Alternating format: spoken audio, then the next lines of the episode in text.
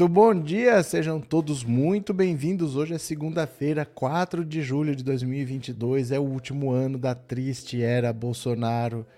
E olha como são as coisas, né? Porque o Jair Messias Bolsonaro, que via vencer no primeiro turno, era o cara que as pesquisas são todas compradas, o antipetismo vai falar por si só e o Lula não tem chance. Eles esperavam que em junho o Bolsonaro ultrapassasse o Lula.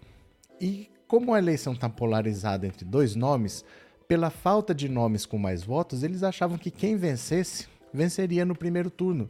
Então bastava o Bolsonaro crescer um pouco, passar o Lula, porque aí não vai ter segundo turno. O Bolsonaro ia vencer no primeiro turno. Essa era a expectativa deles.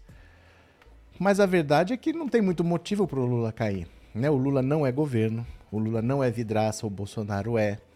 O povo já conhece o Lula, ele é um cara conhecido tanto pelo bem quanto pelo mal.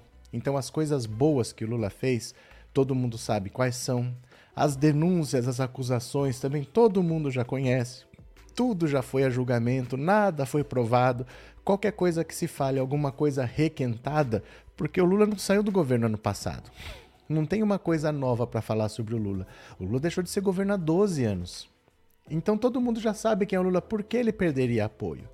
E o Lula já está com mais de 54% dos votos válidos e o Lula pode de verdade ganhar no primeiro turno. A expectativa agora da campanha do Bolsonaro nem é mais quando que ele vai passar o, o Lula.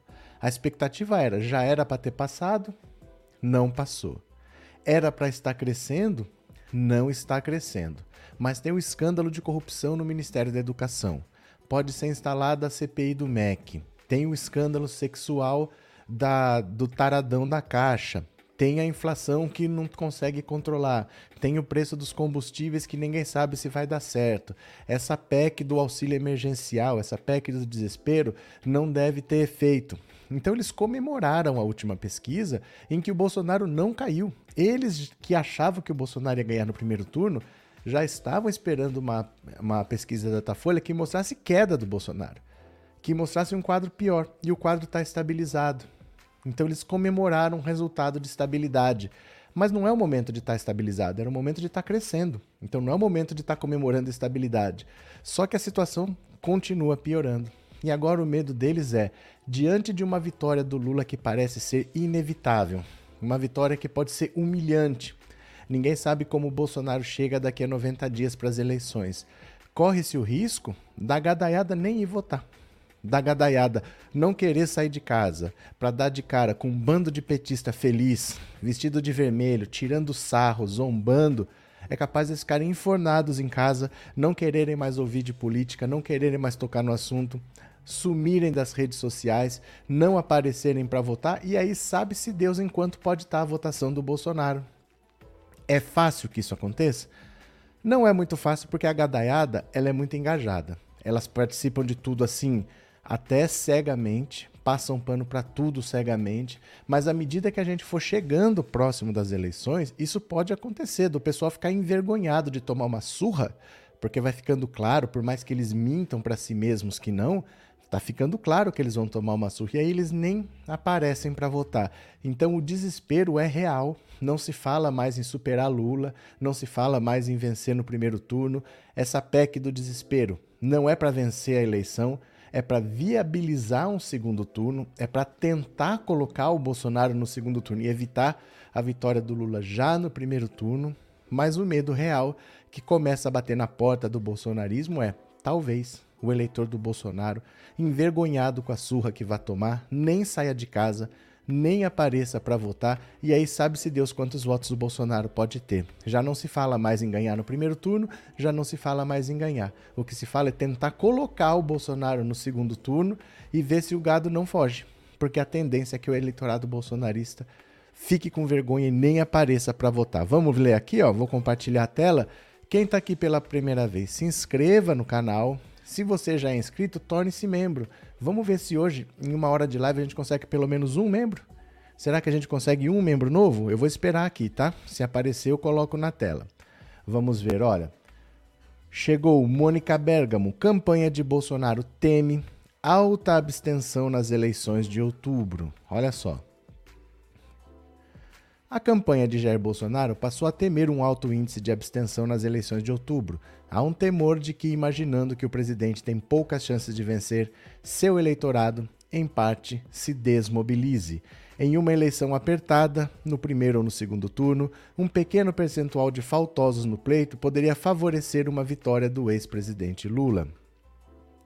A alta abstenção verificada nas eleições presidenciais da Colômbia acendeu alerta na campanha bolsonarista e já existe um debate sobre a possibilidade de a propaganda eleitoral reforçar a necessidade das pessoas comparecerem às sessões eleitorais para registrar seus votos. Na Colômbia, o voto não é obrigatório e cerca de 45% dos cidadãos habilitados a votar não compareceram às urnas. A cifra configura o menor número de abstenção em duas décadas na Colômbia ainda assim é considerado muito alta. Gustavo Petro foi eleito com 50,44% dos votos dos que compareceram às urnas. Então, olha só, a gente está chegando naquela situação em que o bolsonarismo está realmente preocupado. Porque a tendência que pode acontecer, ninguém sabe, isso ainda não apareceu nas pesquisas, isso ainda não se reflete, o Bolsonaro não está em queda, só que era um momento para ele estar crescendo e ele não está crescendo, ele está estabilizado. Mas o que pode acontecer é ter uma abstenção muito alta, o gado não aparecer para votar, com medo de sair na rua e passar vergonha. Vou sair de camisa verde e amarela e vou ser zoado. Eu não vou ter o que falar pro petista, eu não vou ter o que falar pro lulista. Eles vão estar tá todos comemorando, eu vou ter que passar pelo meio, eu vou sofrer zoação. É capaz que ele fique em casa com o rabinho entre as pernas. O medo agora não é mais vencer no primeiro turno, o medo agora não é mais vencer depois do segundo turno. O medo é como que eu faço pro Bolsonaro chegar até um segundo turno. Eles já estão percebendo que a coisa tá muito feia, viu? Cadê? Ivanildo, esquerda forte democrática no poder já, padrão Noruega, esquerdista desenvolvida de primeiro mundo. Cadê quem mais? Ivanildo, Ivanildo, você consegue pensar coisas mais originais que eu sei. Você é um cara inteligente. Então evite essas frases feitas, me dá sua opinião. De verdade, eu gosto de ouvir vocês. Você sempre solta a mesma frase, né? Ó, esquerda sempre, democracia verdadeira, até consertar o Brasil. fala a sua opinião, não faz só frases de ordem. Diga mesmo o que você pensa, tá? Acho que quando chegar o 2 de outubro, o gado vai estar com um rabinho entre as pernas. É porque é visível. É visível o que está acontecendo, né? Paula, a PEC do desespero serve muito mais ao centrão do que ao Bozo. É verdade, a PEC do desespero é assim: nós vamos tentar liberar dinheiro, vamos ver o que acontece. A gente sabe que quando libera dinheiro, o desvio também acontece. Foi o que aconteceu durante a pandemia, tinha auxílio emergencial, teve muito desvio. E além disso, você joga uma bomba para o próximo governo, porque essa dívida vai ser paga pelo próximo governo. O Bolsonaro está se endividando, ele não tem dinheiro. Não é uma questão que eu tenho dinheiro e eu quero ser autorizado a gastar um dinheiro que eu tenho. Não, ele não tem. Isso é uma autorização para se endividar. E a dívida vai ser paga pelo próximo governo. Então, mesmo para quem vai ficar na oposição, é bom jogar uma bomba para o governo seguinte. O Lula já vai chegar com uma herança maldita do Bolsonaro com uma dívida monstruosa, né? Cadê? Bom dia, eu quero mais é que esse gado volte para o curral mesmo, Maria Helena. Pronto o Planalto virou um porão de ratos Dionísia. Heloísa, acho pouco provável essa postura, eles são completamente cegos. Mas aí é que tá, Heloísa, que eles são cegos, eles são. Mas chega uma hora que você não quer ver a verdade. Você não quer ser confrontado com a verdade. Eles fogem da verdade o tempo todo. Eles estão há quatro anos vivendo numa realidade paralela. Ó, a realidade está nesse quadrado aqui. Ó. O bolsonarista está em qualquer lugar, menos nesse quadrado. Ele não vive na realidade. Então eu não sei até que ponto, isso é a campanha do Bolsonaro que está dizendo, não sou eu. Até que ponto ele vai querer encarar a realidade, porque não é uma característica do bolsonarista encarar a realidade, entendeu? É... Aqui em Major Isidoro, Alagoas, choveu muito e alagou muitas ruas. Ivanildo, as frases de efeito ajudam sim esse professor que é chato. Você não é obrigado a ficar aqui, Efraim. Fica à vontade, não é obrigado, não. Se não gostar, fique. Tem tantos milhões de canais no YouTube, viu? Fique à vontade. É absurdo essa PEC não é só pedalada, é uma bicicleta inteira. É que assim, é, Gilberto, a esquerda está pedindo o auxílio de 600 desde a pandemia, porque o Bolsonaro não queria dar nada, foi a esquerda que batalhou pelos 600 reais na Câmara, conseguiram aprovar o auxílio e o Bolsonaro não queria pagar, ele pagou obrigado. Aí ele viu o benefício daquilo, curtiu a onda, mas acabou. Acabou em dezembro do ano passado o que estava programado de auxílio e eles não deram nada. Ficaram quatro meses sem nenhum tipo de auxílio. Foi quando as pessoas estavam comendo osso. Aí eles falaram: não, vamos fazer então o Auxílio Brasil de 400 reais. Só que esses 400 reais são pouco, não aliviou a situação das pessoas porque a inflação comeu. Aí agora o Bolsonaro falou: vou aumentar de 400 para 600, mas a esquerda está pedindo isso desde o ano passado. Então, para a esquerda, por mais absurdo que seja, ela que sempre defendeu 600, a hora que o 600 vai ser implementado, você vai ficar contra, também é contraditório. Por mais que seja eleitoreiro, mas a esquerda está batalhando por esses 600 desde 2020, né? É difícil agora você falar que agora eu não quero, agora dane-se o povo, porque as pessoas estão numa situação complicada. Então, é eleitoreiro, vai gerar uma dívida, mas vai fazer o quê? Quando você elege um cara despreparado como como Jair Bolsonaro, não tem como não ter custo. Não tem como você não ter prejuízo, não tem como você quebrar a cara, né? Cadê? É... Professor, o meu irmão bolsonarista não abandona o geno de jeito nenhum. Mas isso é hoje. Isso é hoje, né? Isso é hoje. Tem gente, por exemplo, o Maluf está com mais de 90 anos. Ele tem mal de Parkinson, ele tem câncer, ele não sai de casa. Tem gente que é malufista até hoje, mas pouquíssimos. Mas pouquíssimos, não é o que já foi. Então, com o tempo, as coisas vão mudando também, porque você vai se rendendo à realidade. Nem que seja para achar outro, um outro maluf da vida. Nem que seja para isso, mas você acaba uma hora sendo confrontado com a realidade, né? Cadê? É... Cadê? Jurandi, com essa pisada de bola com o presidente de Portugal, a diplomacia de Bolsonaro piorou? Não tem como piorar, Jurandi. Não tem como piorar. O Brasil hoje está mais isolado do que no tempo da ditadura militar.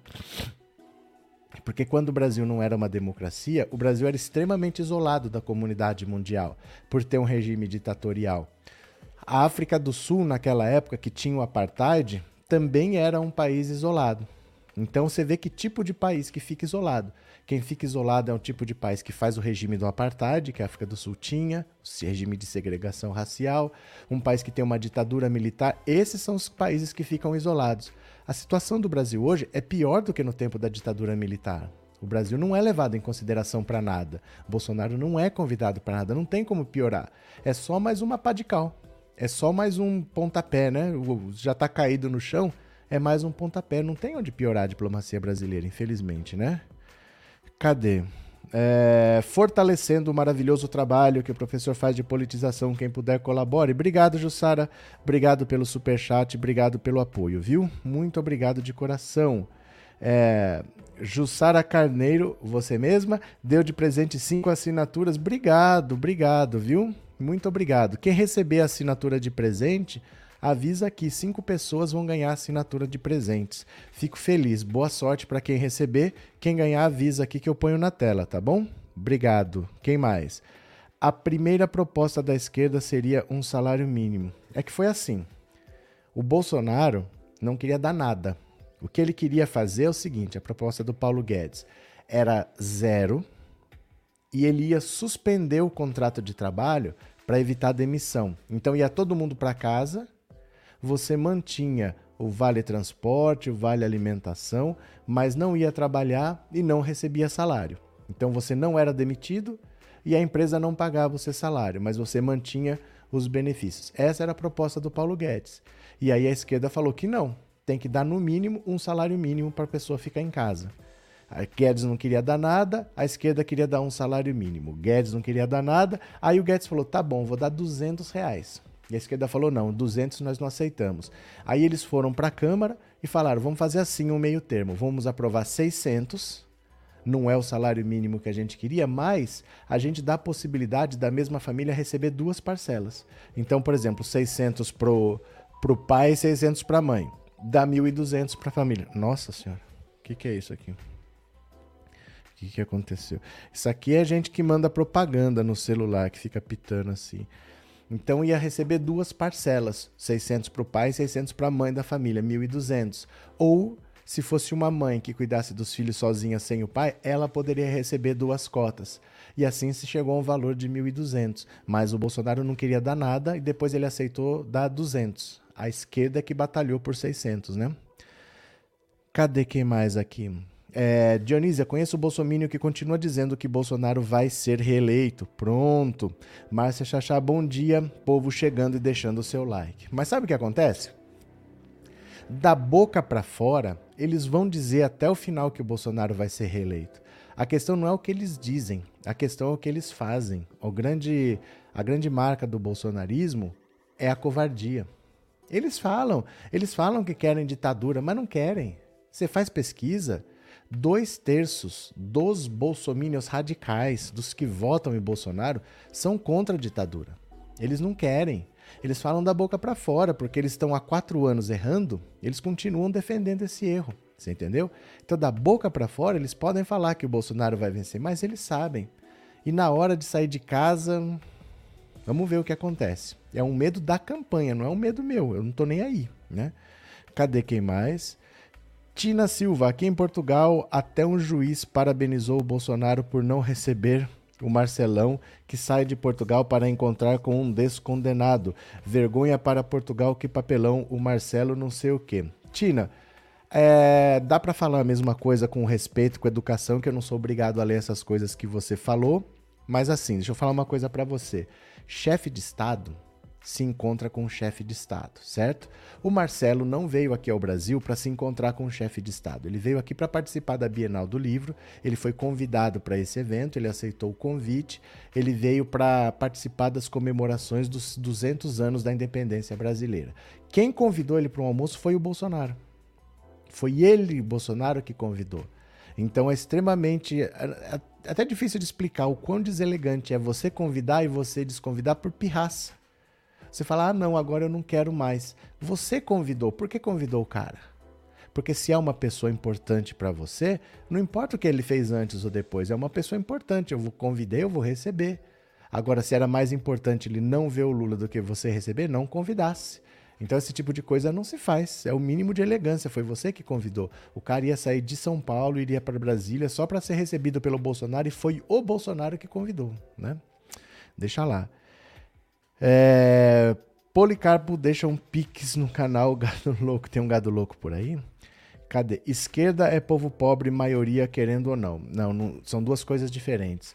As pessoas que são de esquerda no Brasil são minoria, porque não é a tradição do Brasil. O Brasil sempre foi governado pela direita. As pessoas acham que quem manda tá certo, porque o Brasil tem uma tradição escravista. Então o brasileiro não é acostumado a pensar, a refletir, a ver quais são os direitos dele. O brasileiro tem a tradição de concordar com quem manda.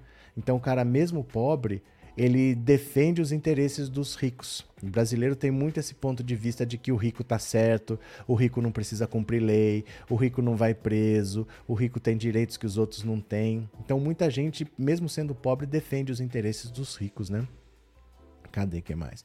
Israel, povo de Alagoas, não vota em Arthur Lira, atual presidente da Câmara dos Deputados. Pronto. Maria Helena, essa PEC é rombo nas contas, mas não tem como deixar de ajudar quem precisa. Deixa o Bozo achar que isso vai ajudá-lo. Porque não vai. Porque não vai. Né? Não é um aumento. Não é um aumento. Se você parar para pensar, para quem recebia nada ou para quem recebia Bolsa Família, que estava naquela época em 200 reais, receber 1.200, caramba, isso deu uma euforia. Isso melhorou a popularidade do Bolsonaro, mas mesmo assim levou três meses para a popularidade dele subir. Porque até que anuncia, atrasou, demorou para ser pago. Lembra daquilo? Quem ia receber ia para a fila da caixa no meio da pandemia, falava, mas com uma pandemia, como é que a gente vai ficar na fila aqui? Demorou para ser pago. Demorou uns três meses para esse, esses 1.200 refletirem no, no, no humor das pessoas. Hoje a situação é diferente. Você não está saindo de 200 para 1.200. Hoje as pessoas pensam assim: eu recebia 1.200 ou 600 e caiu para 400. Então a pessoa está sentindo isso como uma perda. Se ficar em 600, esse 600 de hoje não é o mesmo 600 que era, porque a inflação comeu. Então as pessoas estão vendo mesmo esses 600 reais como perda, elas não estão vendo como ganho. Elas não estão falando, olha, está aumentando. Elas estão vendo que os 600 não vale nem o que era lá, o mesmo 600. Então elas não estão vendo como ganho. Isso não vai se refletir em votação, né? Cadê? Márcia, brasileiro diz que votar em rico é bom porque eles já têm dinheiro, então não roubam. Eles dizem isso, que o rico não precisa roubar porque ele já tem dinheiro, e dizem também que o rico é. Hum, como é que é outra coisa que eles gostam de dizer? Pera lá. Eu ia falar e me escapou. Uma é isso que você falou, que o rico já tem dinheiro, não precisa roubar. E a outra, nossa, esqueci.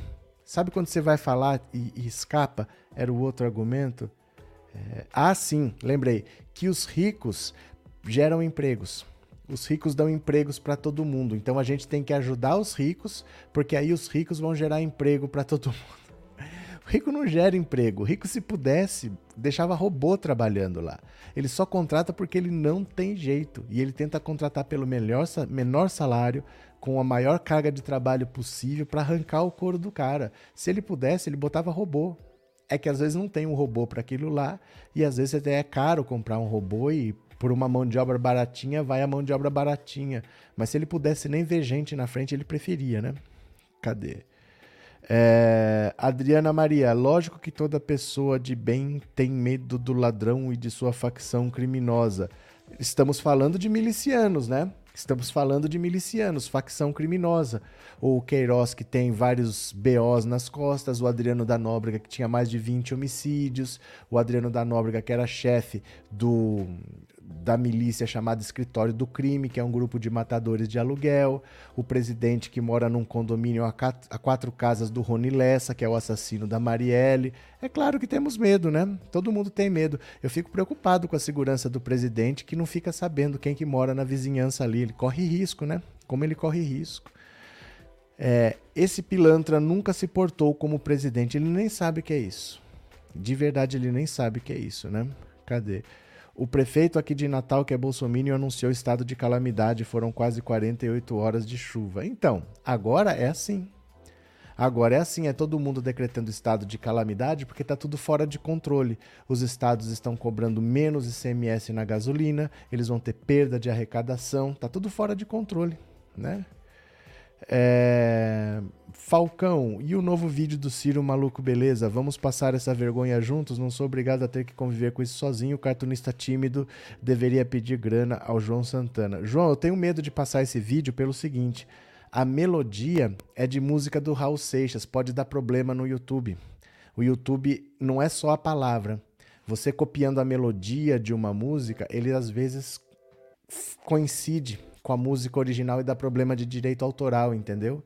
Eu tenho um pouco de receio de tocar aqui porque ele, ele pegou a melodia, né? Ele pega a melodia das músicas do Raul Seixas e fez lá uma palhaçada. Eu tenho medo de tocar porque pode dar problema de direito autoral, entendeu? Cadê? Everton, ricos são os verdadeiros parasitas, preferem pagar por alguma coisa que não tem coragem para fazer. É assim. Né? No Brasil, pelo menos, eles são assim. Agora, por falar em Ciro, leiam aqui comigo, olha. Thomas Trauman, a eleição nas mãos dos ciristas. Por que será? Vejam aqui. A pesquisa da Datafolha mostrou que dois de cada três eleitores do ex-ministro Ciro Gomes podem mudar de seu voto até outubro e o destino dessa escolha deve decidir a eleição. Com o ex-presidente Lula com chances reais de vencer já no primeiro turno, os eleitores light de Ciro são a chave da campanha nos próximos meses Perguntados pelo Datafolha em quem votariam como segunda opção, 44% dos ciristas escolheram Lula, 12% Jair Bolsonaro e 12% se disseram indecisos. Se estes ciristas realmente mudassem para Lula, o favoritismo do petista cresceria exponencialmente. Por tática, Lula e o PT têm evitado responder aos ataques de Ciro dos últimos meses, numa tentativa de não gerar antipatia, mas é certo que haverá uma ofensiva para conquistar esses votos nas últimas semanas de setembro, caso o quadro atual se mantenha. O voto útil ou estratégico, como é conhecido na ciência política, faz parte do processo de decisão do eleitor, do eleitor brasileiro. Nas últimas semanas, da campanha de 2014, a metade dos eleitores de Marina Silva mudou para Aécio Neves, considerando que ele tinha mais chances de derrotar o PT. Em 2018, as candidaturas de Geraldo Alckmin, Marina e João Amoedo encolheram na reta final com a onda que Jair Bolsonaro poderia vencer no primeiro turno. Esse voto estratégico já está acontecendo nesta campanha desde o ano passado. Numa eleição na qual o candidato em segundo lugar, Bolsonaro, é muito rejeitado e a disputa muito polarizada, o eleitor está antecipando a decisão que em outras campanhas ficaria para o final. Na pesquisa Genial Quest, 37% dos eleitores de Ciro responderam que aceitariam votar em Lula para derrotar Bolsonaro já no primeiro turno. Na mesma pesquisa, questionados a comparar se tinham mais medo da continuidade do governo Bolsonaro ou da volta do PT ao poder, 49% dos eleitores de Ciro disseram temer a reeleição do presidente e 31 responderam que seria ter o PT de novo no Planalto. Em outro item, 84% dos ciristas afirmam que Bolsonaro não merece um segundo mandato e 30% que Lula merece voltar a ser presidente. A campanha de 2022 é atípica. Ela começou ainda no ano passado, se afunilou mais cedo e, os candidatos a rele... e o candidato à reeleição não está em primeiro lugar. É a primeira vez que um presidente enfrenta um ex-presidente. Desde 2006, não se tem uma disputa com dois líderes tão predominantes. Naquela oportunidade, Lula e Alckmin tiveram somados 90% dos votos válidos no primeiro turno. Um quadro similar pode se repetir em 2 de outubro. Como tudo nessa campanha foi antecipado, não se deve descartar a hipótese de que os eleitores que fariam voto útil também se adiantaram. A empresa Ideia entrevistou grupos focais de eleitores que não citam Ciro Gomes espontaneamente, mas escolhem o ex-governador do Ceará na pesquisa estimulada. O resultado, apresentado a um grupo restrito do mercado financeiro na semana passada, mostra que, se depender desses eleitores light de Ciro, haverá segundo turno. Os ciristas entrevistados pela ideia rejeitam igualmente tanto Lula quanto Bolsonaro. Para Maurício Moura, diretor da ideia, existem duas premissas necessárias para a campanha terminar no primeiro turno: a falta de competitividade de uma candidatura de centro-direita e a fuga dos eleitores light de Ciro para Lula. A primeira premissa está dada, como os índices até o momento fracos de Simone Tebet. A segunda, ainda não. A capacidade de Ciro manter os eleitores fiéis pode ser a chave da eleição. Isso aqui é a mesma coisa que a gente estava falando sobre o eleitor do Bolsonaro que pode, no final, nem sair de casa para votar é muito provável que até o final eles resistam, resistam, resistam, mas no final eles se acovardem e nem saiam de casa para votar. Com relação ao eleitor de Ciro, é a mesma coisa. Eles vão continuar com Ciro até o final. Mas chegou no final, a grande probabilidade é que eles peguem e comecem a, a migrar para o Lula para matar logo para não ter segundo turno. Porque veja, o eleitor do Ciro, a maioria, votaria no Lula no segundo turno. Então esse movimento já aconteceria normalmente. Antecipar é evitar trabalho. Por que, que eu vou querer uma campanha que continue se o meu candidato não vai estar de qualquer jeito? Né? Você é eleitor do Ciro, seu candidato já não vai estar lá, porque ele não tem votos para estar no segundo turno. Para que eu quero o segundo turno? Para que eu quero um segundo turno que não vai ter o meu candidato? Então acaba com esse negócio logo. É a coisa mais lógica, né? É, eu sou Igor Patrick. Professor, tenho convicções de que no próximo ano será o ano das prisões da família Bolsonaro. Será quem vai escapar dessa prisão? Olha, a mãe de Ná morreu, né?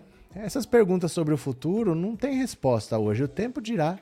Nós vamos ter que ver que processo que vai andar primeiro, quem que tem as provas mais contundentes. Com certeza o elo mais frágil é o Carlos Porque ele é só um vereador. Se quiser prender ele hoje, é só decretar a prisão preventiva dele. O pai não vai ser mais presidente da República, então vamos ver. Agora, quanto ao Bolsonaro, tem que começar uma investigação.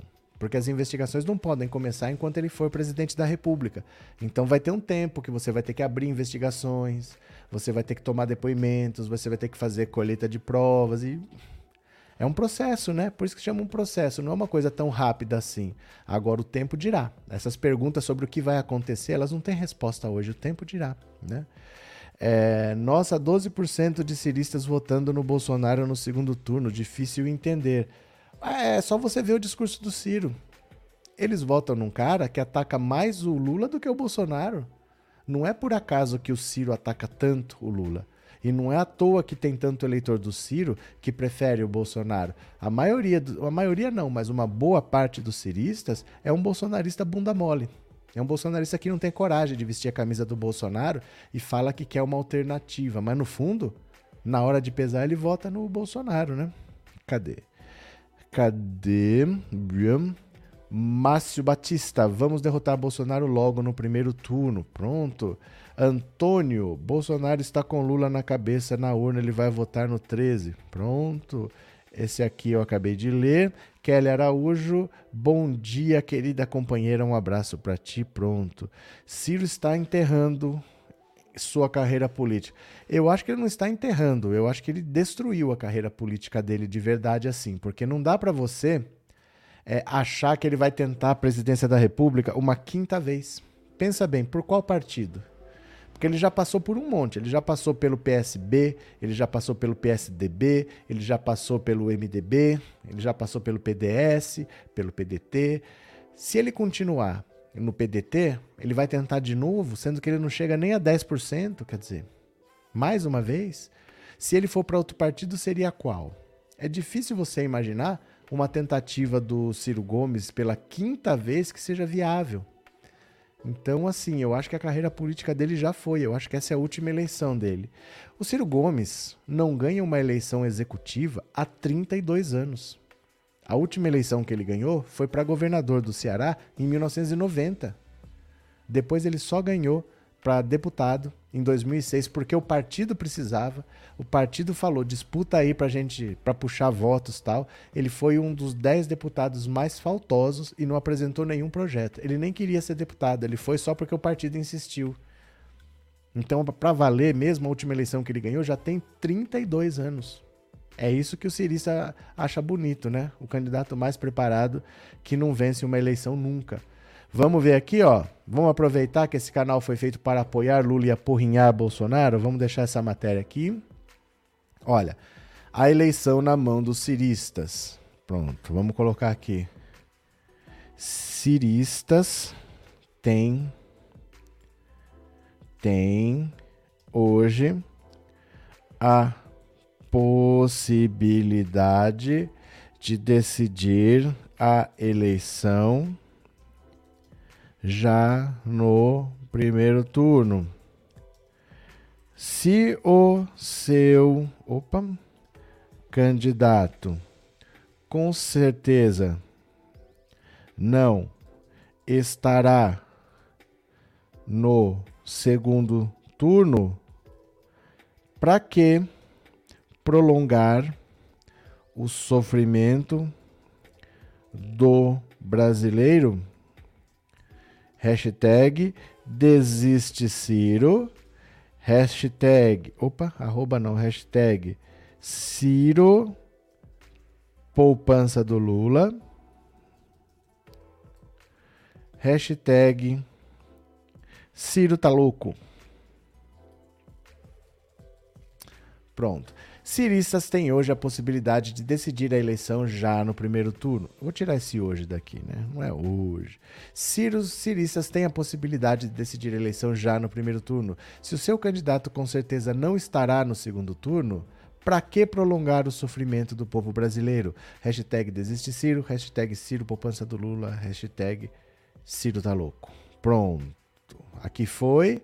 Deixa eu mandar o link para vocês. Vocês vão lá retweetam, comentem, já sabe o que tem que fazer, né?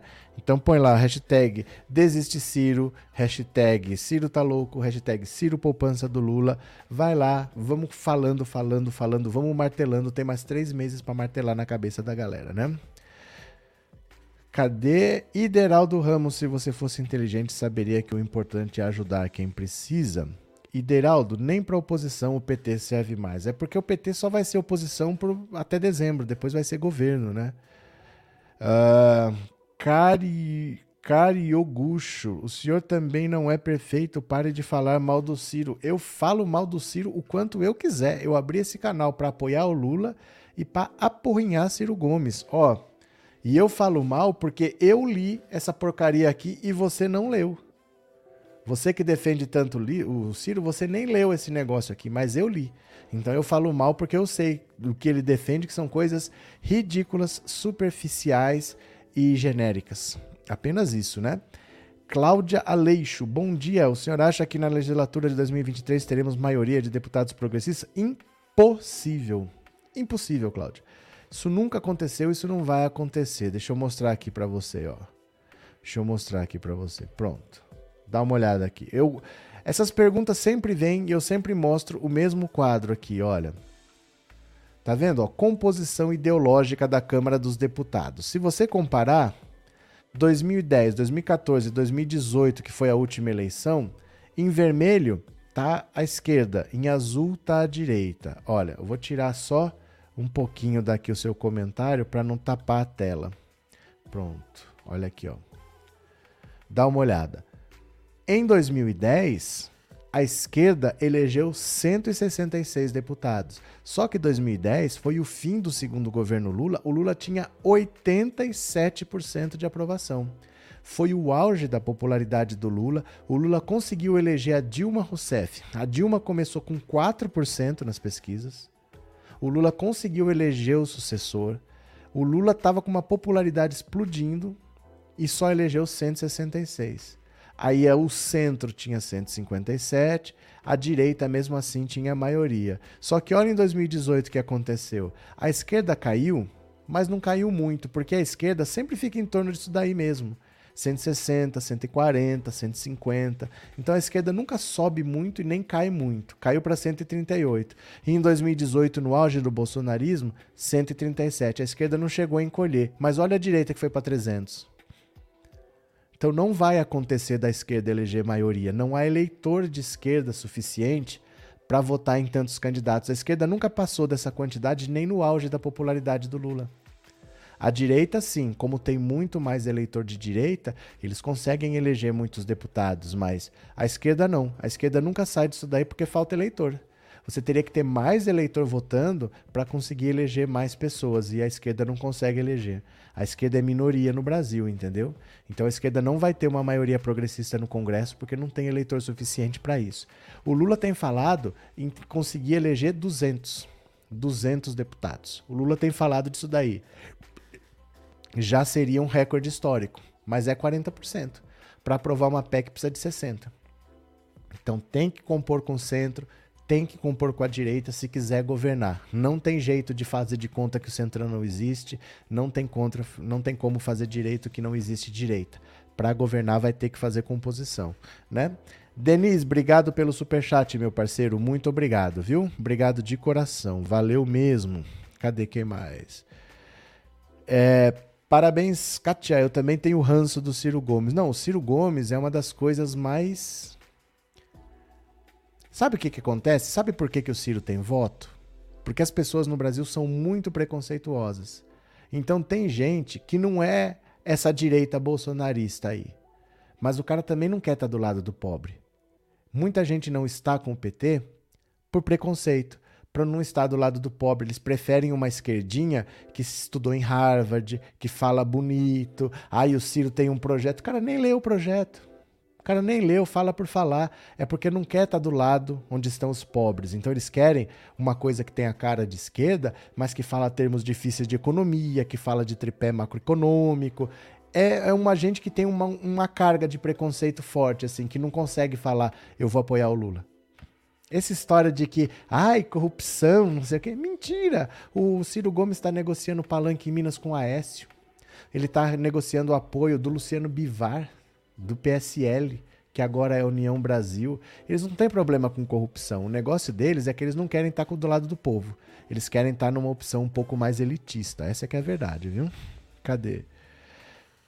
Revista Veja tenta requentar assunto velho. Será que alguém. Será que quer alguém. Mas que terceira via? Deixa eu falar uma coisa para vocês. O Guga Chakra, da Globo News, resumiu talvez da maneira mais escancarada possível esse assunto. Simone Tebet tem 1%. Ninguém, em lugar nenhum do mundo, comenta uma eleição falando do candidato que tem 1%. Ele falava, quando a, ele estava falando das eleições francesas, ele falava do Macron, ele falava da Le Pen, falava do Mélenchon, mas ele não falava da Anne Hidalgo, que é a presidente de, que é a prefeita de Paris, porque ela tinha 1, 2% e nem citava. E ninguém cita candidato que tem 1, 2%. É só no Brasil que se fala da Simone Tebet, o que, que a Simone Tebet vai fazer, para onde que vai, será que a terceira via vai decolar? Gente, é 1%. Se falar dela, tem que falar com a Vera Lúcia do PSTU. Ela tá na casa do 1%. Ela tá brigando com o PSTU, com Unidade Popular, ela tá brigando com Pablo Marçal, com André Janones. A disputa dela é outra. Não existe terceira via. Não existe essa possibilidade. A imprensa inventou isso aí porque a imprensa tem culpa no cartório, eles sabem que eles apoiaram o Bolsonaro e para não apoiar de novo numa eleição que o Bolsonaro vai perder, eles estão procurando outro nome para apoiar. Mas é só por causa disso, não existe. Não existe essa história de terceira via, né? Cadê? É... E, e por isso que Lula é bem visto e aceito no mundo todo, ele tem postura de presidente. Ele tem postura e ele tem atitude o Lula fez coisas pelas pessoas. O Bolsonaro não fez nada pelas pessoas. Em que a vida das pessoas melhorou no governo Bolsonaro? Nem os bolsonaristas sabem dizer. Ele não faz coisas pelas pessoas, ele não tá nem aí. E o Lula fez coisas pelas pessoas. Ele levou comida, ele levou água, ele levou luz, ele levou médico para as pessoas. A gente, é, quem mora numa cidade, quem mora num centro urbano, não tem noção do que é nunca ter visto um médico na vida nunca ter tido uma luz para acender. No, nos, cara, no século XXI não tinha luz elétrica em casa, meu Deus do céu. E a prioridade nunca foram eles. Como assim? Tem gente sem luz elétrica em casa e não é prioridade cuidar dessas pessoas. Porque quando você leva a luz elétrica, não é que o cara vai acender uma luz. O cara com luz elétrica, ele pode comprar uma maquininha para ser cabeleireiro, ele pode colocar um freezer e montar um bar, ele pode abrir um comércio. O cara sem luz, ele não consegue nem trabalhar. Então você começa a vender aparelho de televisão, começa a vender geladeira, começa a vender máquina, ferramenta, tudo isso. Isso gera economia levar luz para as pessoas. Como pode ter gente sem luz? Então o Lula é respeitado porque ele fez pelas pessoas. E por isso a economia teve um boom no governo dele. Essas pessoas, de repente, elas não existiam e de repente elas estavam dentro da economia. É por isso que a economia deu um boom, né? Cadê? É, Dione, concordo demais com você. Uma pseudo-esquerda elitista. É um pessoal que tem nojinho de estar tá do lado de petista. A verdade é essa. A maior parte dos ciristas, não são todos, mas a maior parte tem nojinho de estar do lado do PT, que eles acham que é povo demais. Porque essa história de que o Ciro tem um plano, eu li essa porcaria aqui. Isso aqui não é um plano e o cirista não leu. São duas verdades. Nem isso é um plano e nem o cirista leu para falar que é por causa disso que ele vota no Ciro. Não é. Eles ficam nessa frescura de ficar agarrado no Ciro Gomes porque eles têm nojinho de ficar do lado de pobre defendendo o Lula. Não, isso aí é para quem é nordestino, isso aí é para quem ganha até dois salários mínimos. Eu voto num candidato que tinha não sei o que em Harvard, que não sei Harvard, que não sei quem em Harvard. Conversa fiada, viu? Márcia, Tebet vai terminar preferindo ficar quietinha no canto dela, ajudando a aprovar as leis que a favorecem, isso sim. É que provavelmente a Simone Tebet não está pensando nessa eleição. Ela está querendo só ser um nome conhecido. Porque ninguém sabia quem ela era. Ela ficou conhecida na CPI. Então foi importante para ela a CPI e as pessoas passaram a ver que ela existia ali.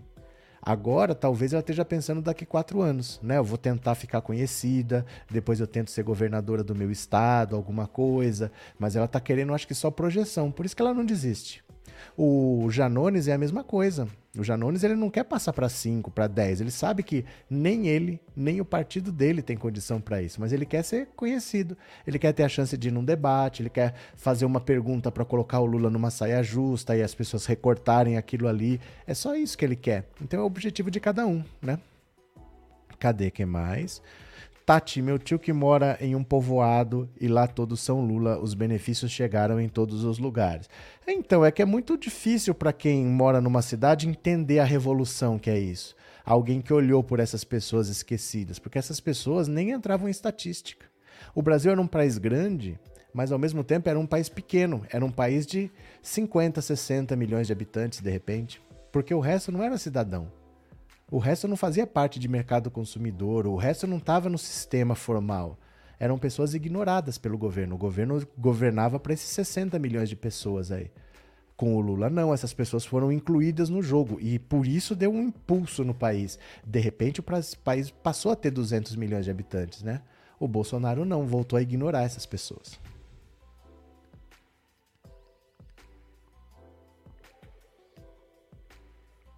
Pronto que, que vocês acharam desse fundo um pouco mais claro, hein? Clareou um pouco o fundo, né? Exatamente, esse é o plano da Tebet. Eu acho que é isso.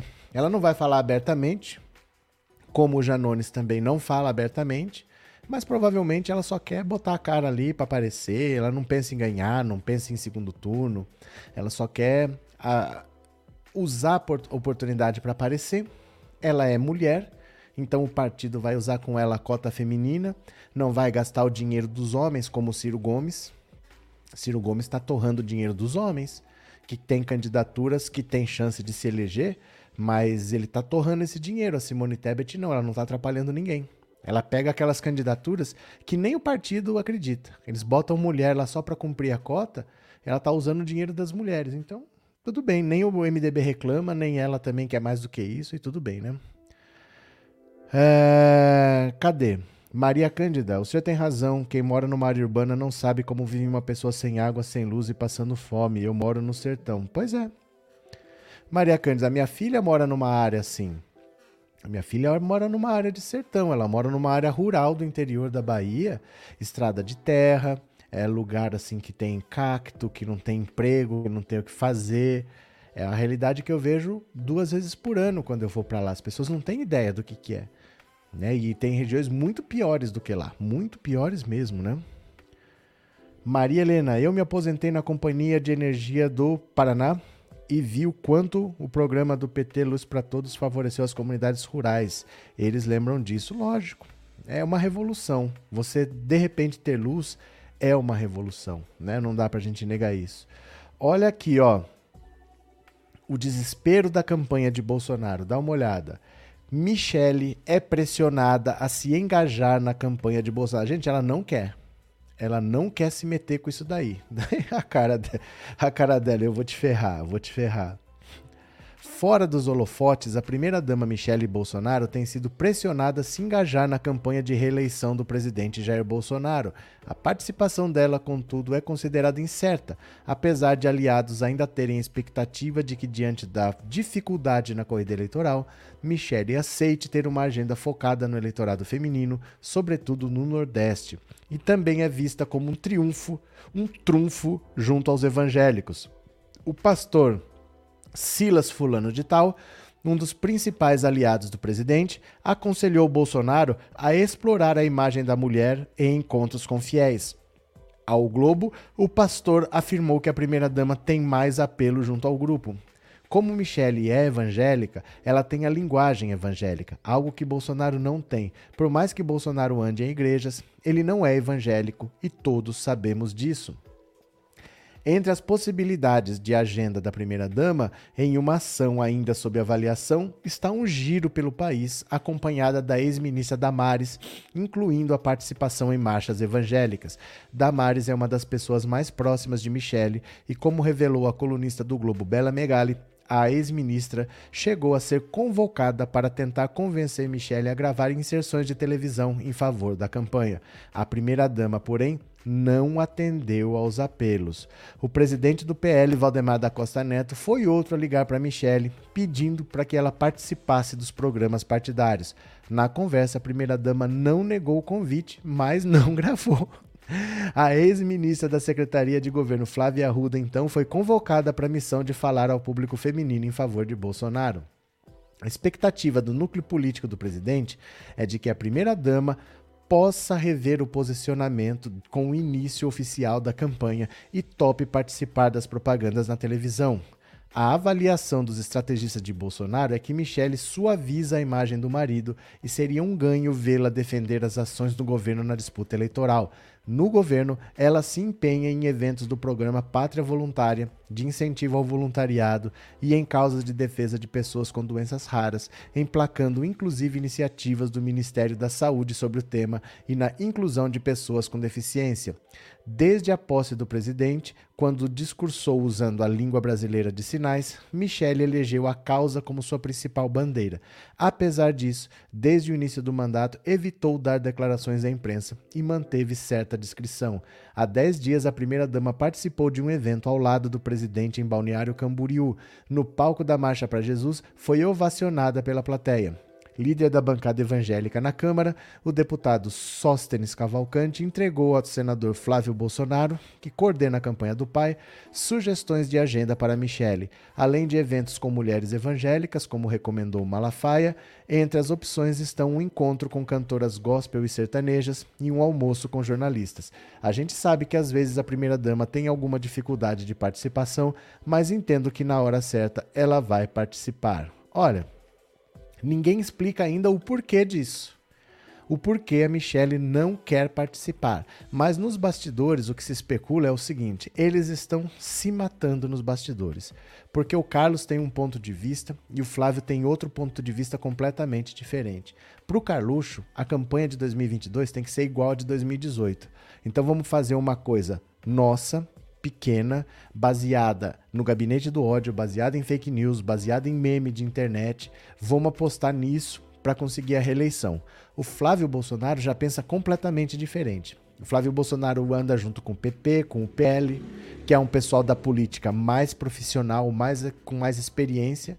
Ele fala: não, precisamos fazer uma campanha diferente. Precisamos fazer uma coisa mais profissional, uma coisa com outro enfoque, senão não vai dar certo. E eles estão se matando nos bastidores. A Michelle começou a gravar programas de televisão para esses comerciais de 30 segundos que aparecem, aí depois ela faltou num, Aí depois ela faltou no outro e depois ela disse que não ia mais. E eles estão desesperados atrás dela, afinal ela é a esposa do presidente da República, mas ela não quer participar, ela não quer gravar, ela não está comparecendo aos eventos e está deixando o Bolsonaro na mão.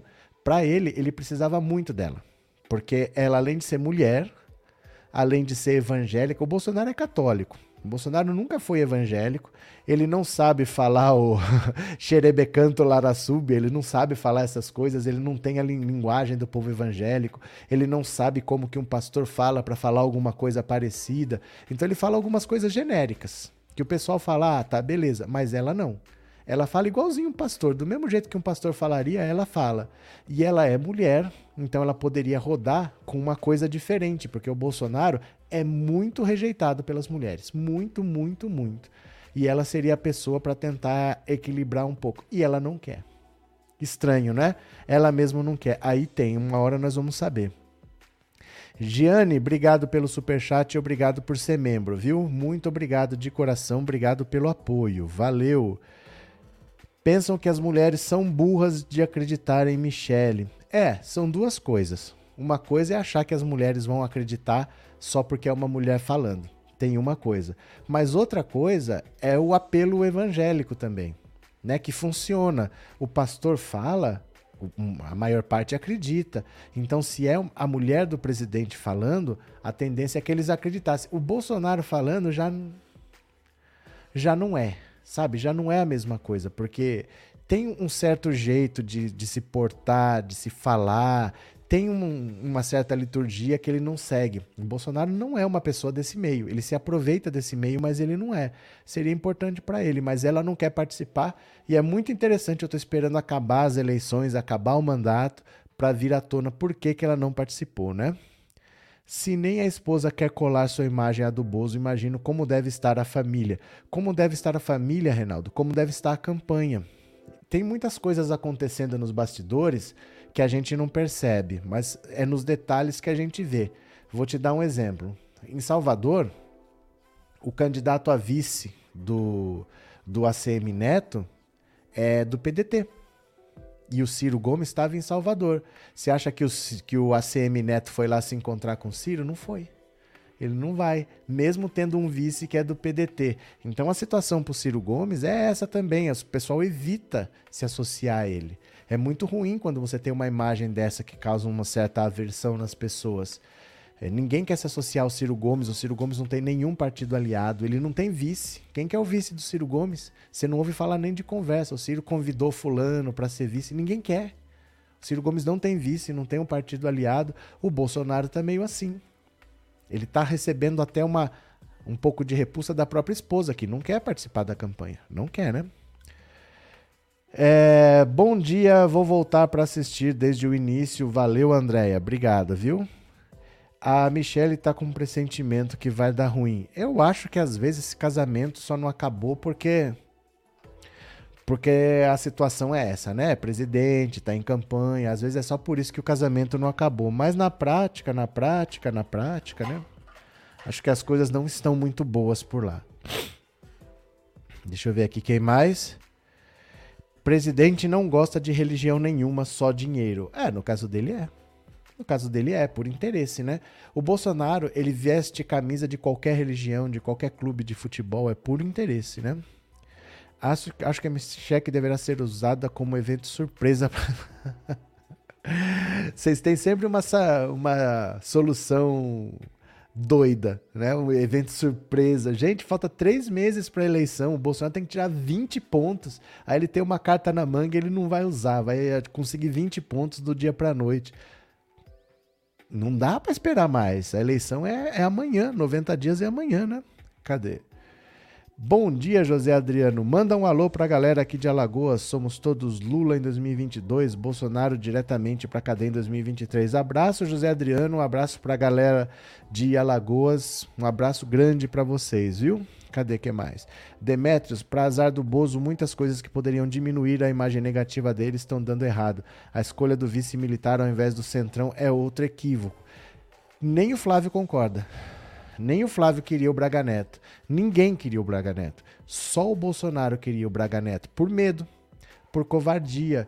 Ele acha que, por exemplo, quem que vai fazer o impeachment dele hoje se o vice é o Mourão? O Mourão é pior que ele? Então ele pegou um cara pior que ele, pior que o Mourão, para falar, ó, se alguém quiser fazer impeachment de mim, quem assume é o Braga Neto. Ele tá mais com medo de sofrer um impeachment num governo que ele nem tem, que ele não ganhou essa eleição, e ele está com medo de mesmo assim sofrer um impeachment, do que está com vontade de ganhar. O medo de sofrer impeachment é maior do que a vontade de vencer a eleição, né?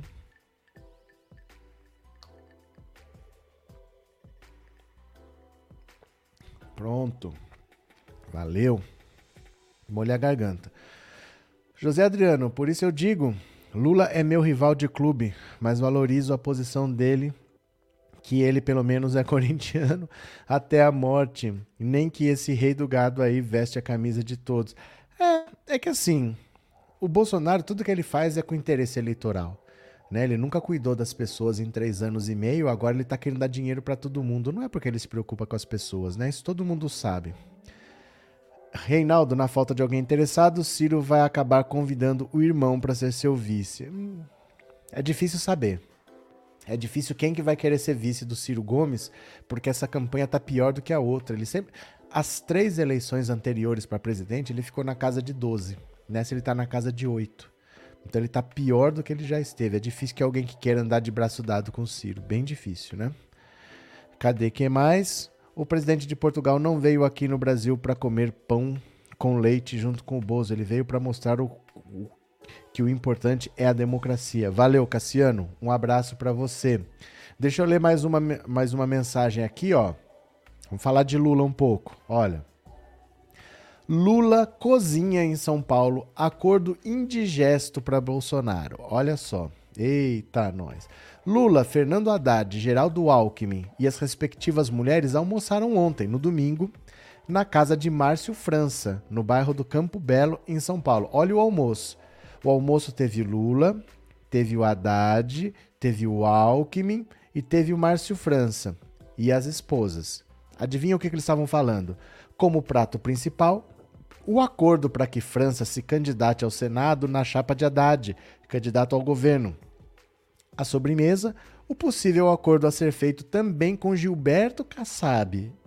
Presidente do PSB, Kassab iria apoiar Tarcísio, candidato de Bolsonaro ao governo. Seria dele a vaga de suplente de Datena, candidato ao Senado. Se tudo desse certo e Datena se elegesse, o PSD o lançaria candidato a prefeito de São Paulo em 2024.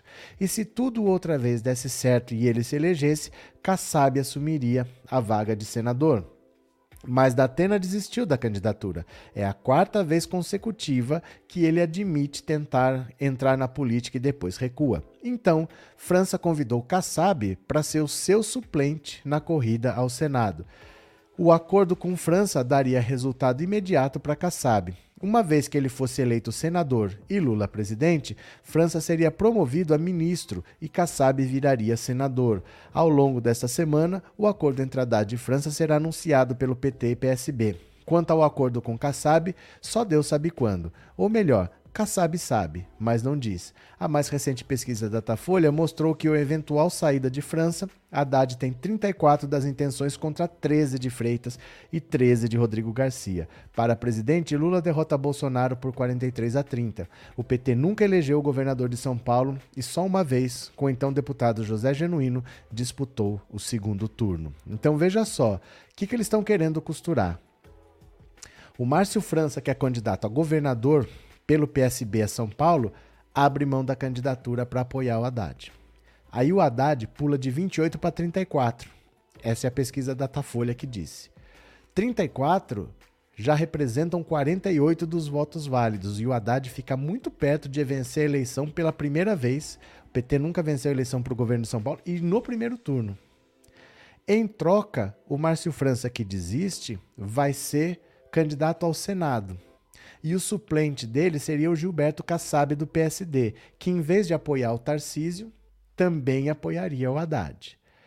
Aí, quando o Lula for eleito presidente e o Haddad for eleito governador, o Lula chama o Márcio França, que foi eleito para o Senado, para ser ministro de alguma coisa lá.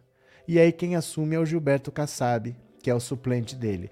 Então vejam como essas coisas são um jogo de xadrez às vezes é um jogo de xadrez que envolve mais de algum estado. Porque para você desistir em São Paulo, quem desiste no Rio sou eu. E em Pernambuco a gente faz outra coisa. E no Rio Grande do Sul a gente faz outra composição. Não é simplesmente quem eu quero. Só o Bolsonaro escolhe em vice com base no quem eu quero. Mas ninguém faz assim. Então o que o Lula está fazendo é, ele está pegando, limpando o caminho para o Haddad. Ele já falou para o Boulos, Boulos, desiste de ser candidato ao governo, vai disputar a Câmara, elege uma bancada lá que a gente precisa do máximo de deputados da esquerda que puder.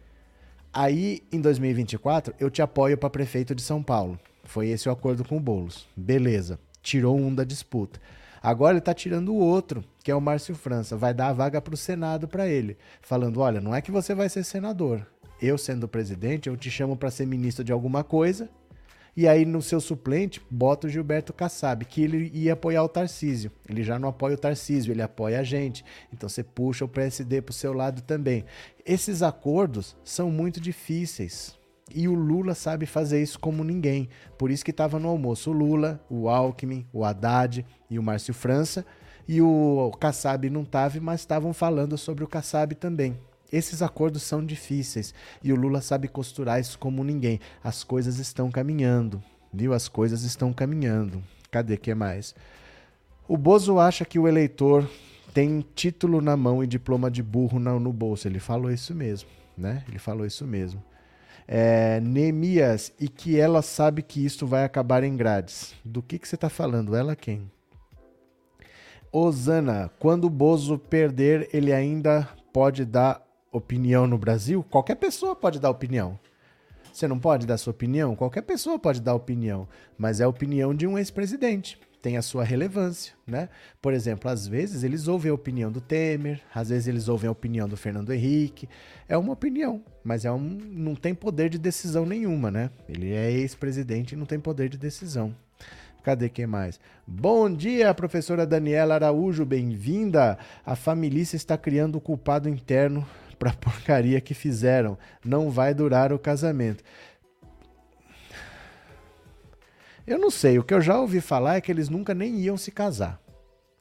Pelo que eu sei, eles nunca nem iam se casar. Mas esse Silas Malafaia seria a pessoa que criou o enredo.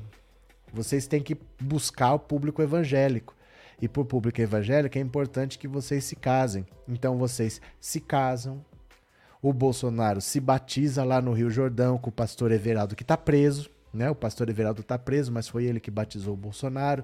Eles entraram numa fórmula, num, num formatozinho bonitinho de família tradicional, religiosa, brasileira, porque a intenção do Bolsonaro acho que nem era se casar. Acho que nem ele nem era. Então, não sei se tá durando esse casamento aí ou não, porque ela não quer gravar programa nenhum, ela não quer participar. Eles estão pedindo, pelo amor de Deus, que ela participe e não tá adiantando. Vamos ver, né? É, 1.400 likes, obrigado a quem foi chegando na live. Não esqueçam de deixar o seu like. Obrigado, gente boa. Obrigado, Kelly, viu? Valeu. Quem mais? Demetrios, ótima costura do Lula nesse encontro. Um almoço bastante indigesto para a pança do Bozo. É porque assim, a gente não pode esquecer. Vou mostrar de novo para quem não entendeu onde que o bicho pega. Ó, a composição da Câmara dos Deputados em 2010, 2014 e 2018. Em vermelho está a esquerda. A esquerda nunca passou muito disso daí. Sempre foi entre 140 e 160. Lembrando que 2010 foi o final do governo Lula. O Lula estava com 87% de aprovação. O Lula conseguiu eleger a Dilma, que ninguém, ninguém sabia nem falar o nome dela. Dilma Rousseff.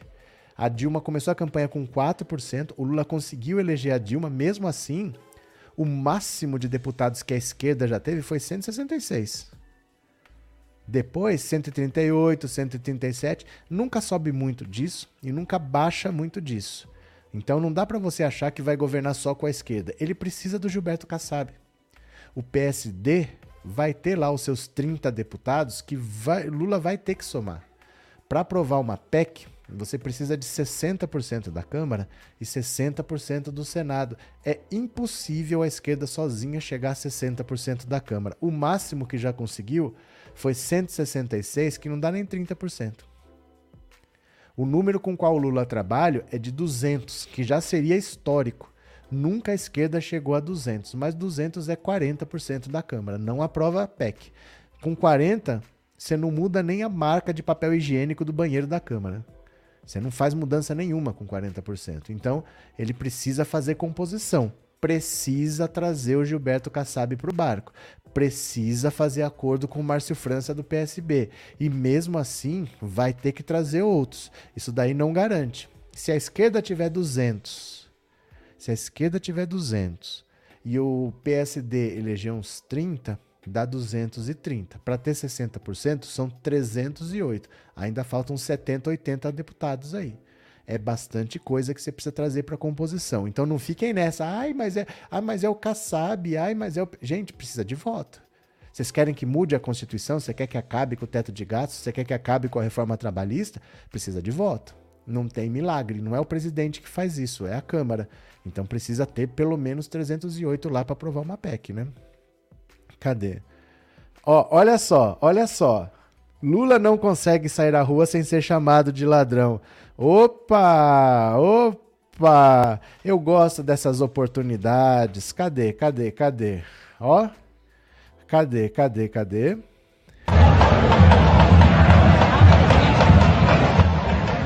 Ô, oh, Milton! Ô, oh, Milton! Ô, oh, Milton, tava demorando. Tava demorando, Milton. Ô, oh, Milton.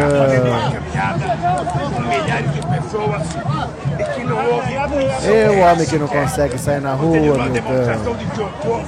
não só é democrático, como gosta de manifestações democráticas. Ô, Milton. É muito importante. Aí, Milton. Lula não consegue sair na rua. Olha aí, ó. Ô, Milton, tinha que vir o bolsonarista passar vergonha. Viva Bahia, viva o governador Rui Costa viva o povo brasileiro. Viva a Bahia, viva a independência. Ó o Alckmin ali na pipoca, ó. Ó o Alckmin na pipoca. Continua, Milton, repete mais. Sai, sai Olha o Lula que não consegue sair na rua, hein? Ó.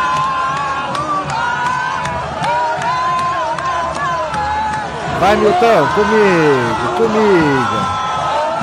Comigo, comigo.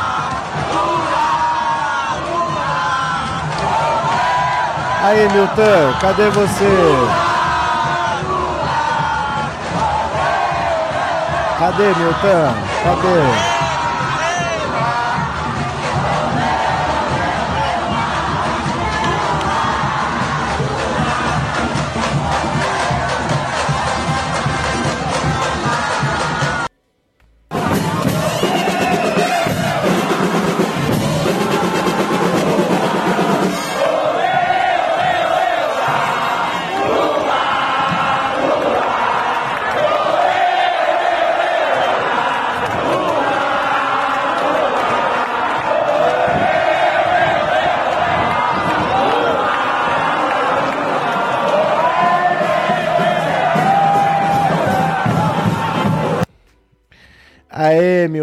PT saudações. PT saudações.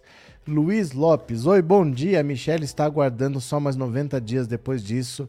Ela vai dar o pé na bunda do Bolsonaro. Vamos esperar, o tempo dirá. Mas que ela não quer nem passar perto da campanha. Ela não está querendo passar perto mesmo, né? Tem gente respondendo errado na enquete. Deixa lá. Esquenta a cabeça, não.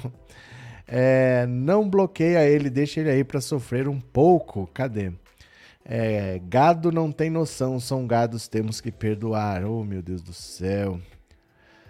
O gado pensa que está em 2018 ainda, quando in inventaram um monte de mentiras junto com a falsa jato. Pronto, cadê?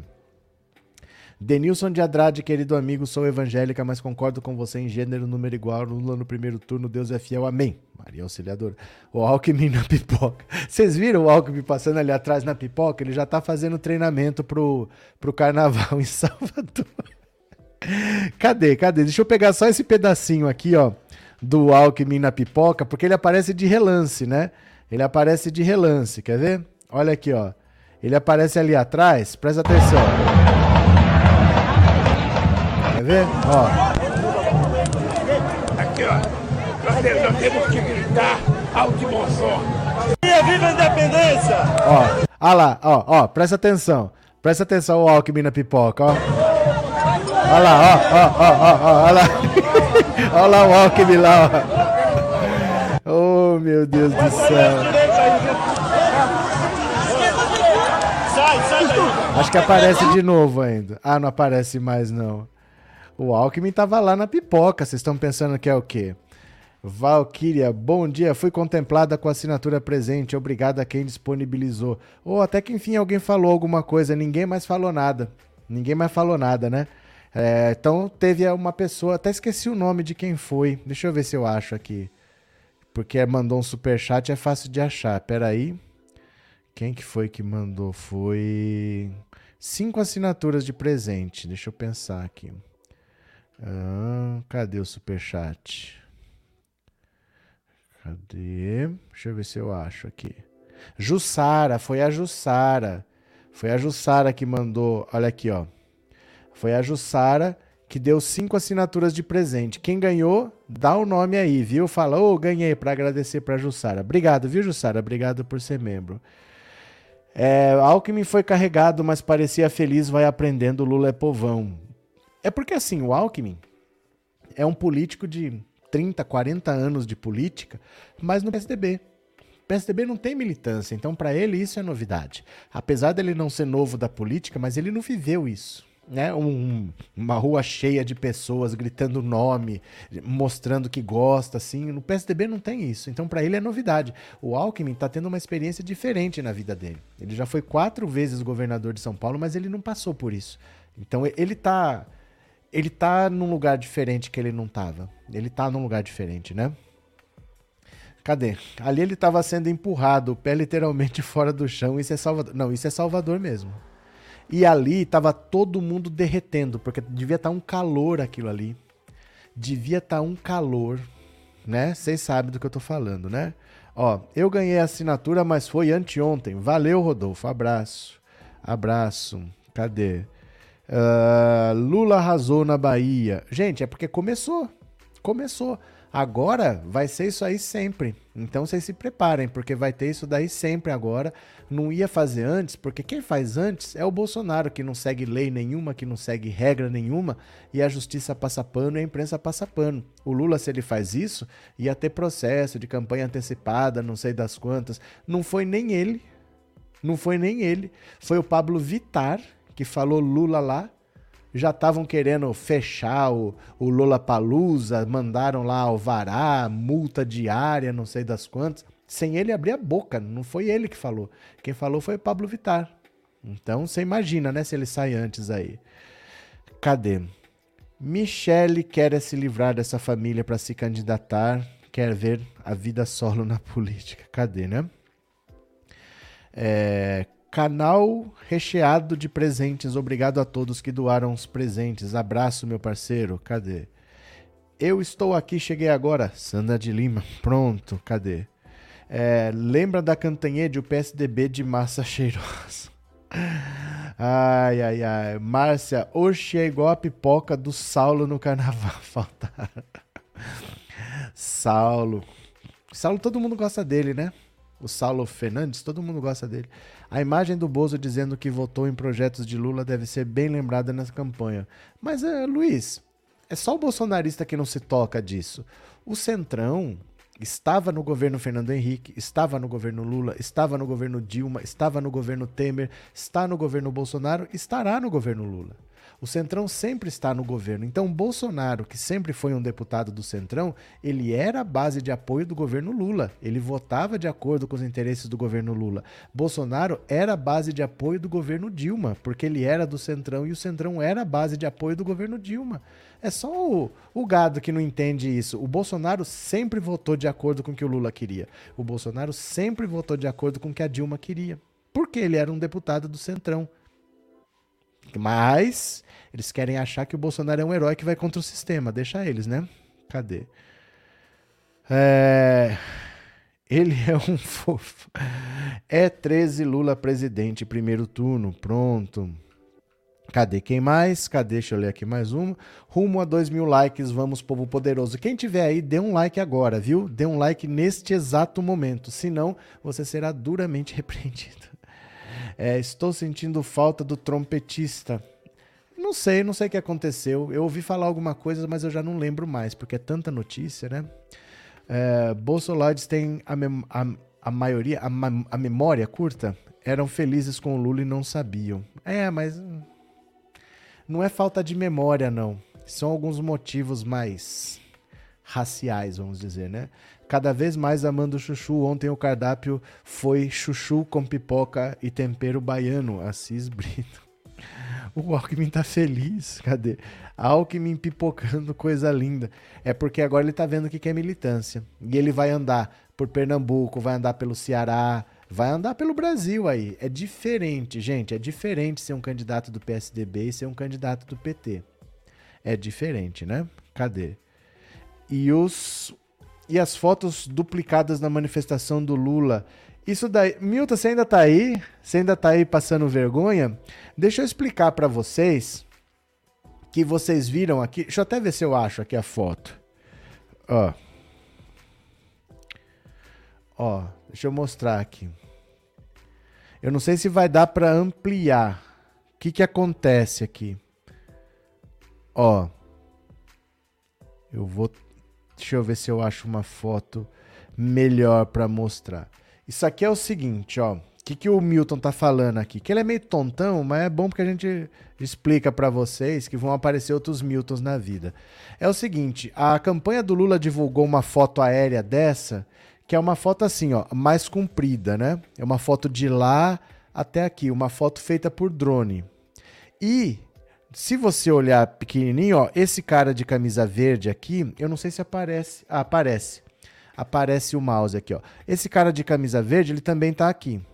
Esse cara de chapéu, ele também está aqui. Por que que isso acontece? Porque quando você tira uma foto dessa por drone, essa foto não é uma foto única. Essa foto é tirada em etapas e depois você junta no computador, porque o drone, ele tem uma câmera pequenininha não é uma grande câmera com grande lente, porque ele tem que ser leve. Se ele for pesado, a bateria não dura. Então o drone tem uma câmera um pouco limitada. Aí ele tira uma foto aérea, ele tira uma foto de um trecho, ele avança, tira foto de outro trecho, ele avança, tira foto de outro trecho, ele... e as pessoas estão em movimento. Então é comum ter pessoas duplicadas, porque depois, a hora que você junta, na primeira foto, você coloca lá, a segunda, as pessoas já tinham andado. Então é comum ter pessoas duplicadas. É uma foto que acontece assim. Às vezes acontece até coisas mais bizarras. Por exemplo, eu tiro uma foto aqui, depois eu tiro uma foto aqui, a hora que você junta, a pessoa está com duas cabeças, ou a pessoa está deformada, porque é uma multidão que está andando, né? E você tira por etapas e depois junta. Então é por isso, Milton Gonçalves. Um nome desse, de um ator tão famoso, falando umas besteiras dessa, dá até vergonha. Mas é por isso que tinha foto de pessoas duplicadas ali, porque é uma foto que é feita em etapas e as pessoas estão se movimentando. Então tem pessoas repetidas mesmo, não tem jeito de ser diferente. Como você gostaria que fosse feito, Milton? Explique para mim. Cadê? É... Paulo Barbosa. Roberto, não podemos nos conformar que o Centrão irá continuar, mas vai.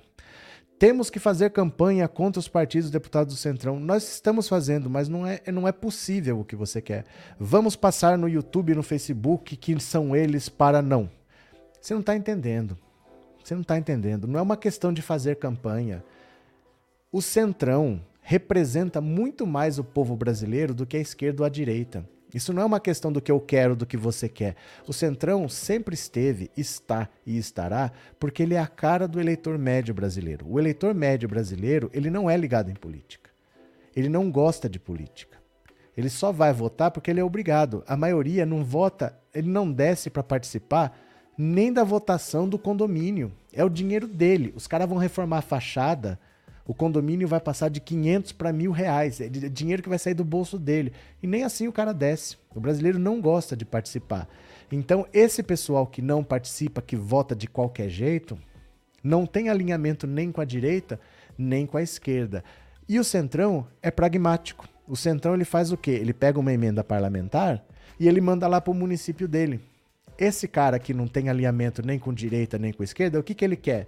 Ele quer ir no posto e que tenha uma ambulância lá ele quer levar o filho na escola e que tenha um professor. Ele também é pragmático. Então, o Centrão, ele tem muito mais a cara do eleitor médio brasileiro que não se interessa por política, que é pragmático e que tolera uma boa dose de corrupção, porque o eleitor brasileiro na média tolera sim uma boa dose de corrupção, desde que o professor esteja lá, que o médico esteja lá.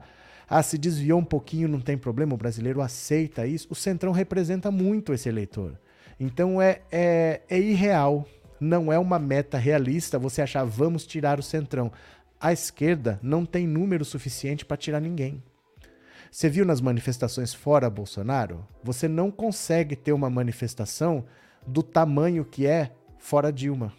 Porque a direita é muito maior. A direita sempre vai conseguir fazer uma manifestação maior do que a esquerda. Para a esquerda tirar alguém, tem que ser um movimento suprapartidário e não um movimento de esquerda. Você tem que atrair o centro e tem que atrair a direita. Então é uma meta que não é realista, Paulo Barbosa. Não podemos nos conformar, não é isso. Você tem que trabalhar com a realidade, não com os desejos. Ah, não, vamos eleger 300. De... Não, não tem eleitor para isso. A esquerda não tem eleitor suficiente isso para achar que um dia ela vai tirar o centrão de lá. Tem muito mais gente desinteressada que vota porque achou um santinho no chão, porque alguém falou alguma coisa, do que gente realmente de esquerda. Então não é uma meta realista. Isso a gente tem que trabalhar com fatos e não com desejos. Né? Não é uma meta realista achar que o Centrão não vai estar lá. Né? Cadê? Milton, preciso da sua ajuda para limpar o quintal, tá cheio de capim para você pastar, jogo sal. Assis, debochado, deboche, deboche. Milton, você é uma piada, Bolsonaro só conseguiu enganar desinformados. Cadê que mais?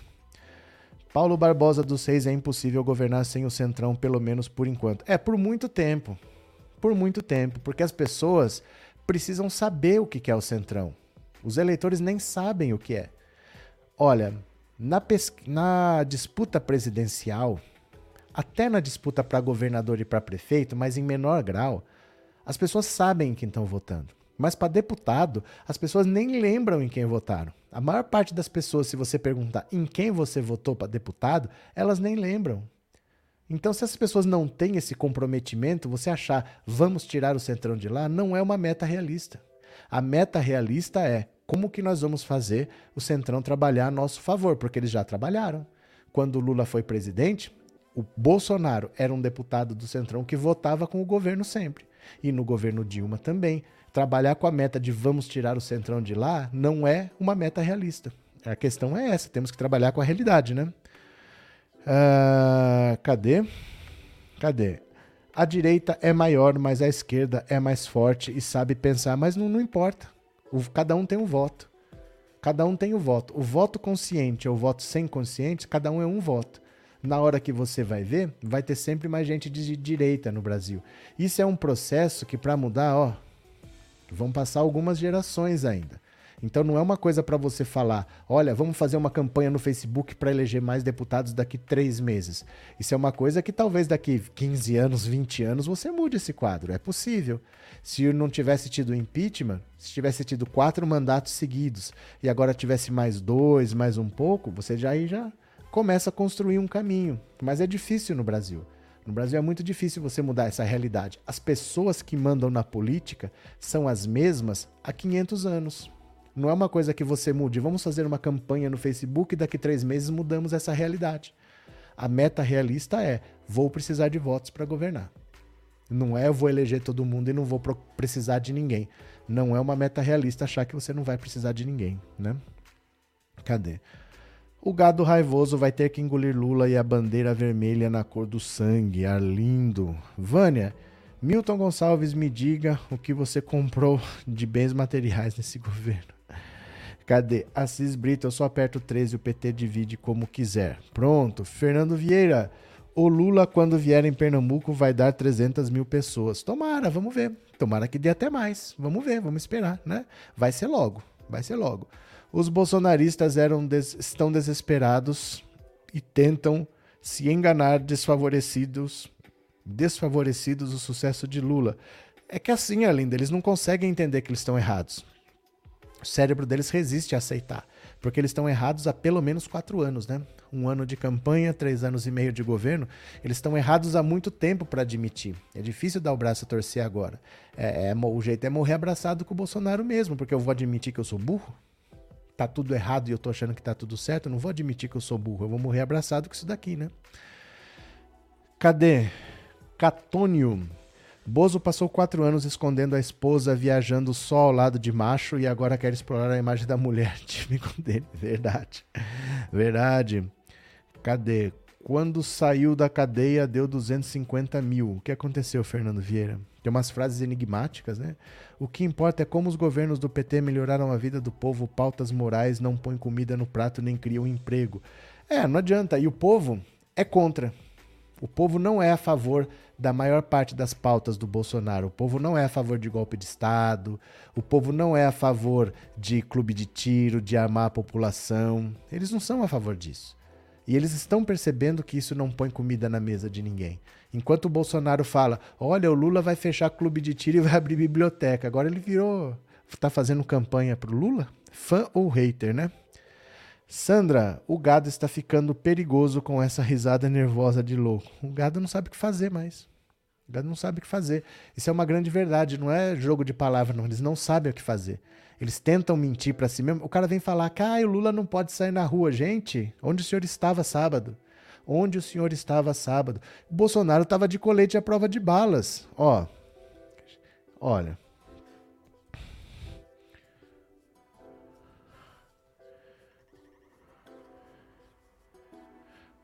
Dá uma olhada nisso aqui. Vocês viram o calor que estava em Salvador.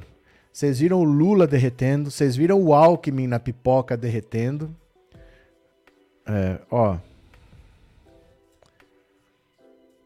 Cadê? Pera lá.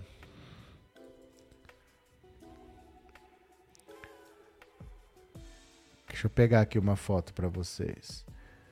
Hum, cadê? Tô querendo pegar uma foto que mostre melhor. Deixa eu pôr aqui, ó.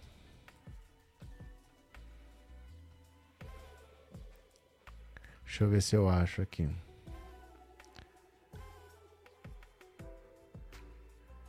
Uma foto que mostre melhor o que eu quero que vocês. Vocês já viram, mas é um detalhe importante. Olha, deixa eu mostrar aqui. O Bolsonaro nem capacete usa. Então ele não é uma pessoa preocupada com esse tipo de segurança. Ai, se eu cair. O calor que tava. Por que, que vocês acham que ele tava com essa blusa aqui? Bolsonaro estava de colete à prova de balas. Quem é que tem medo de andar no meio do povo? Bolsonaro estava de colete à prova de balas. Essa jaquetona que ele está usando aqui é para esconder. Ele estava de colete à prova de balas. Bolsonaro tem medo de andar no meio do povo. Ele que foi protegido. Olha o povo onde está aqui, ó. Olha onde o povo está. O povo está lá longe e ele está aqui de colete à prova de balas. Quem que não pode sair no meio do povo? Olha a distância que o povo tá. Ó, o povo tá ali no farol da Barra e o Bolsonaro tá lá em Cajazeiras, ó. Olha a distância que ele tá de colete à prova de balas. É esse o cara que pode andar no meio do povo? Olha o povo onde tá. Olha o povo onde tá, né? Então, assim, eles podem ficar mentindo o quanto quiserem, mas quem não pode andar no meio do povo é o Bolsonaro, que estava de colete à prova de balas e botou o povo lá não sei na onde, né? O Bozo estava parecendo que estava inflado, é porque ele estava de colete à prova de balas, né? É, Bolsonaro não precisa ter medo, os bandidos estão com ele. Os bandidos estão com ele, mas ele tem medo de povo. Ele tem medo de povo. Ele tem pânico de povo. Ele só confia na própria família dele, né? Cadê? Tá difícil ser gado no Brasil, tá difícil explicar ao governo, é muito empenho dessa gente, viu? Pronto. Cadê? O gado vai sair, o gado vai virar churrasco no governo Lula. Cadê? É, ele tava de casaco porque sem gente em volta estava realmente frio. Ah, é, ó, vou parando por aqui que deu uma hora e meia de live, viu? Tô falando demais, já vai dar meio-dia. Então é isso, viu? Talvez eu volte às 14 horas. Vocês fiquem de olho aí. Talvez eu volte às 14 horas. Por enquanto eu vou almoçar, vou dar comida para uma cachorra que está dormindo aqui, dar uns remedinhos para ela e daqui a pouco eu volto, beleza? Obrigado a todo mundo que participou, parabéns a quem ganhou a assinatura, obrigado a Jussara que colaborou. Beijo grande, até mais e até daqui a pouco. Tchau, valeu!